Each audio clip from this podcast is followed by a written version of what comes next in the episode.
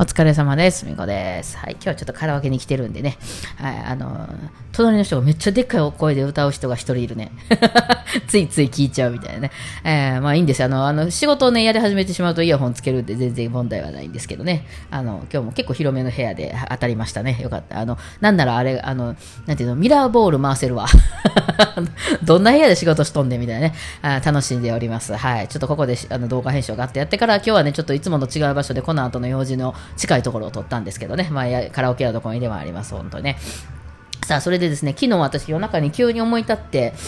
シン・ゴジラを見てたんですよ。皆さん、シン・ゴジラって映画見られました？だいぶ昔の映画かなと思いますけど、その庵野監督の新の、新つけるあのビジネスシリーズ ですね。新シリーズ。シン・ゴジラの方が新エヴァより前なんかな？シン・ゴジラ、新エヴァンゲリオン、新ウルトラマン、そして今、新仮面ライダーと。来てるんですよね。あの監督の、まあ、新エヴァは知りませんけど、あの、えー、まあ、新エヴァはね、あの、オリジナルの話なんでしょうけど、それ以外とかリメイク作品というか、まあ、あの、あの監督の、えー、世界での、えー、ゴジラとウルトラマンと、えー、仮面ライダーと。で、その最近、仮面ライダーが今ちょうど上映中ということで、いろんな人がレビューをね、あの、出されたりしてて、あのー、まあ、なんていうんですかね、そのリメイクみたいなものは結構私好きなんですよ。俺最近あの、バイオハザードゲームね、リメイクの RE4 出ましたね、4。なんていうのかな、その、大元のストーリーとか、そういう、あの、その、どういう話であるとか、まあ、音楽ってどういう曲であるとか、いうことよりも、それをいかに、こう、料理するか、みたいな、その職人技、みたいな、めっちゃ好きなんですよ、私。だから、その、アレンジなんか私がするのも、別にオリジナルの曲作ってもいいんですけど、誰かが作った曲をあえてその職人技みたいな感じでアレンジしていくことで、うわ、こんなかっこいい曲になったよ、みたいなのが結構好きなんですよね。だから、あの、映画とかゲームも、その元はすごい昔の作品で、まあ当時の技術からしたら、まあその特撮とかやったら上から釣ってるピアノ線が見えたりですね、後ろのチャックが見えたりとかですね、まあそういうことね、人がやったりしてたからさ、あミニチュアの中でこう、ね、人が来た、こう、着ぐるみのゴジラが暴れてる様子を撮って、こう、大きく見せてるんだなとか、いうようなことが結構丸分かりっぽいところがありましたけど、それをその今の技術でもって、こう CG とかも使えるわけですから、やっていくっていうのは、なんかそのすごい、ああ、すごい技術やなって、そっち見ちゃうんですよね、私はね。あの技術力すげえな、みたいな、まあ細かいことは私は全然わかりませんけども、うん、だからそういう意味で、そのリメイク作品っていうのは結構私好きなんですよね。まあそのリメイク作品を見るはどうしてもその元ネタを知ってた方がいいみたいな話になるので、あの、そこを知らないと、ちょっと、まあ、エヴァンゲリオンとかは、まあ、元ネタというか、あれはまあ、その、終わらせはったよね、最後まで話をね、終わらせはったんですけど、あの、それもその終わり方をね、変えはったわけでしょ？うん、だからそういうのとかも結構面白いなと思って。で、まあ、ちょっと残念なことに、その、私はその、いわゆるその当時、その、そういうのに目をキラキラさせる男の子っていうわけではなかったので、あの、ゴジラも、ウルトラマンも、仮面ライダーも全く興味がない上に、うちの家テレビ禁止やったんで、あの、全然そんなん見見たこともなかったし、まあ、まあ、友達とかで見ても別に大して興味は、なんなんこれ着ぐるみ、なんでみんな服着てんのって、私なんか思っただけで、なんでこんな動きにくい服着て戦ってんの？この人は脱げばいいのにな、み。感じで、人にしか私はあれは見えなかったんですけど、まあ、その辺を空想の世界に入れた人はね、すごい面白かったんだろうなと思って、あなので、まあ、あんまり触手が動かず、シン・ゴジラも、新、えー、ウルトラマンも見に行かなかったんですよね。えー、で、まあ、ですけど、新カメランダーで今回出て、まあ、その、そういう、その、現代にその昔の作品を生き返らせたという意味でどうなったんかなっていう、なんかすごい映像美みたいな、とか、その音楽がすごかったとか、その映像がすごかったみたいなのやったらちょっと見に行きたい気もしてね、どうかなと思ってレビューをね、こういろいろ見ていたらですね、みんなあんま大体表、うん、大体あんま良くなかったっていう感じで、特にその、えー、仮面ライダー愛とか、あの、庵野監督愛とかいうのが強い人ほど、いや、あかんかったって言って、で、その人たちが、あの、声を揃えて言うのは、あの、シン・ゴジラは良かったと。で、そのシン・ゴジラのストーリーが良かったとか、そういうの出来が良かったというよりかは、そのシン・ゴジラの世界観と、その庵野監督の、その、センスみたいな、個性みたいなのが、すごくあったとぴったり。もちろん不思議なとこはいっぱいあったし、なんか棒読みみたいなセリフをさせたり、あのーえっ、と、誰出してきた？女優さんの名前が出てこへんや。あの人にね、ちょっと、あの、英語をめっちゃ喋って、それが、あの、英語の発音としてどうなんかみたいなね、めっちゃ早口みたいなね、あの、とか、いろいろ、まあ、みんな指摘はありましたけども、あれは多分そういう昭和の昔の世界観を、そうそう、それがちょっとややこしいんやね、あの監督って多分。その、昭和の、その、ピアノ線見えてるのもリスペクトなんやね。ここ難しいとかやね、昔のものをもう一回取り上げるときって。その、例えばその私なんかよく言うのはそのバロックの、まあ、クラシックの曲自体が結構古い曲やからそれを今弾くってなった時に、まあ、バロックの曲とか何でもいいですよ、まあ、昔のあのクラシックの曲弾くってなった時に当時のそのいわゆる演奏してた楽器もちょっと変わってきてますね。今もう使ってる弦とかもちょっと違うかったり楽器の構造も若干違います。もうあのだんだん進歩してきてるんでね、えー、そうなんでその昔の楽器を使ってえー、昔のチューニングで、昔の楽譜で、で、その昔の演奏したような場所で、昔のなんだろコスプレもしてね、その当時の服とかを着て演奏するっていうリスペクト派の人と、あの、その素材を使って今できるあの素晴らしい演奏をするっていうタイプに分かれるわけなんですよ。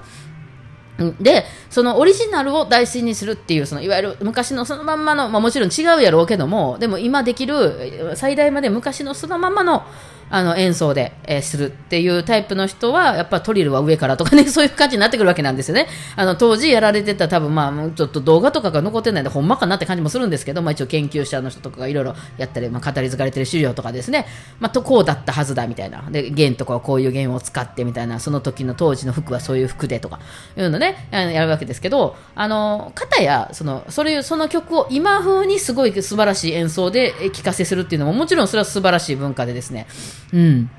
できると思うんですよ。なので、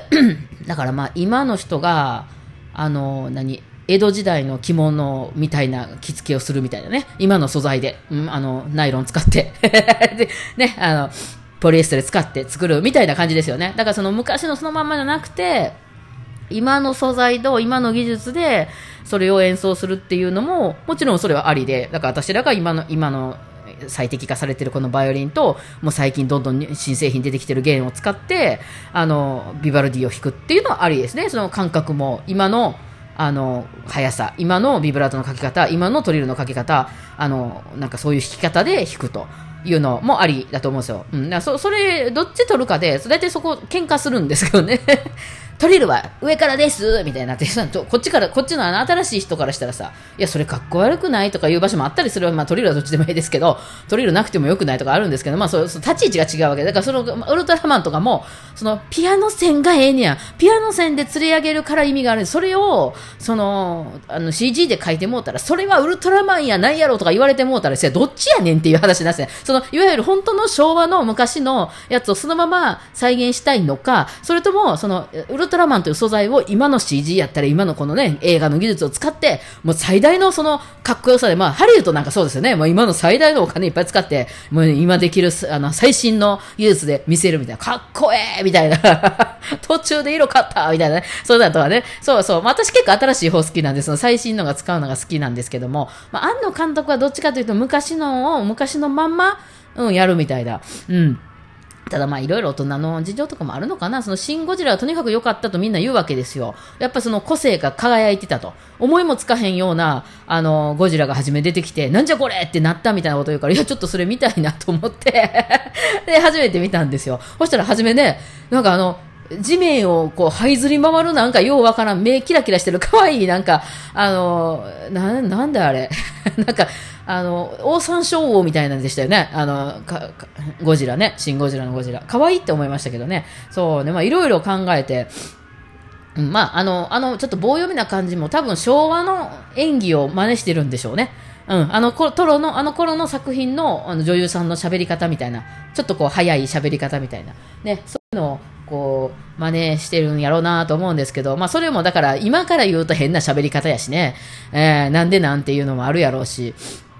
そのいかにもな車とかがこう CG でボンボンボンボン飛んでいくのとかも、もう今の CG やったら多分もうちょっとリアルに描けるやろうけど、あえてその昭和の頃に あの、みんなが、いや、ま、あの、ミニチュア置いてね、バンバンバンって飛ばしたみたいな感じにしてやるのとかも、きっとまあその頃のリスペクトなんだろうなと思うけど、まああんま鼻につかずに、あの、その辺は結構、まあ、いい感じで、面白かったですね、結構。なんかなんだろうね、あの、なんかどうしようもないものとの対話って感じでしたね。対話にならない、だから、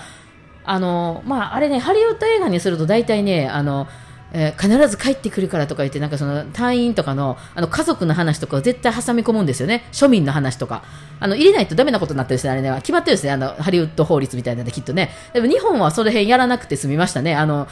なんかこう、プライベートな話題って全く出てきませんでしたよね。まあ、ちょっとその今から倒される団地の中にいてたあの家族ぐらいちょっと書かれましたけど、あんまりね、庶民はほんまなんかもうほんまただのボムでしたよね。だけど、そのいわゆるその国のトップの人たちのやり取りと、あとまあ日本独特の何をするにしても今ゴジラがすでにもうあの東京の街を破壊しまくってもいろんな人が巻き込まれて大変なことになってるのにもかかわらず反抗さないといけないとか、ちょっといちいちいちね、その総理がはいって言わないといけない。で総理があのあの今から許可するって言ったら、それをなんかトップップの大臣が許可するって言って、そのか自衛隊とかのトップが許可するって言って、また電話でてきて、現場のトップの人が許可するって言って、めっちゃ時間かかるやんっていうやつね。あれがめっちゃ、ま、まさにこれやなと思って、面白かったですけどね。なんかでも、まあ、パッパッパッパ、こう、画面が変わっていくのとかは、エヴァでもああいうシーンがあったので、こう、漫画的な要素だったのかも私はよくわからないですけどね。こう、こうじっくり一つの画面で演技を見せていくというよりかは、パッパッパッパッパッパって画面が変わっていって、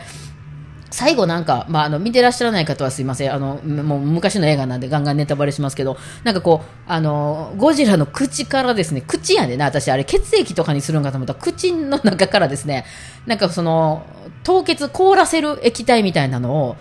こう、どんどんどんどん注入して最後凍らせるみたいな、あの、あれにするんですけど、あの、そんなんもね、その、ここガシャって閉める、ここからあの車がバッてくるとかいうのをこう、一個一個ね、パッパッパッパ画面が変わっていって、な、あ、漫画的と思って、まあ、あの、地味なんですよ、やってることは。あの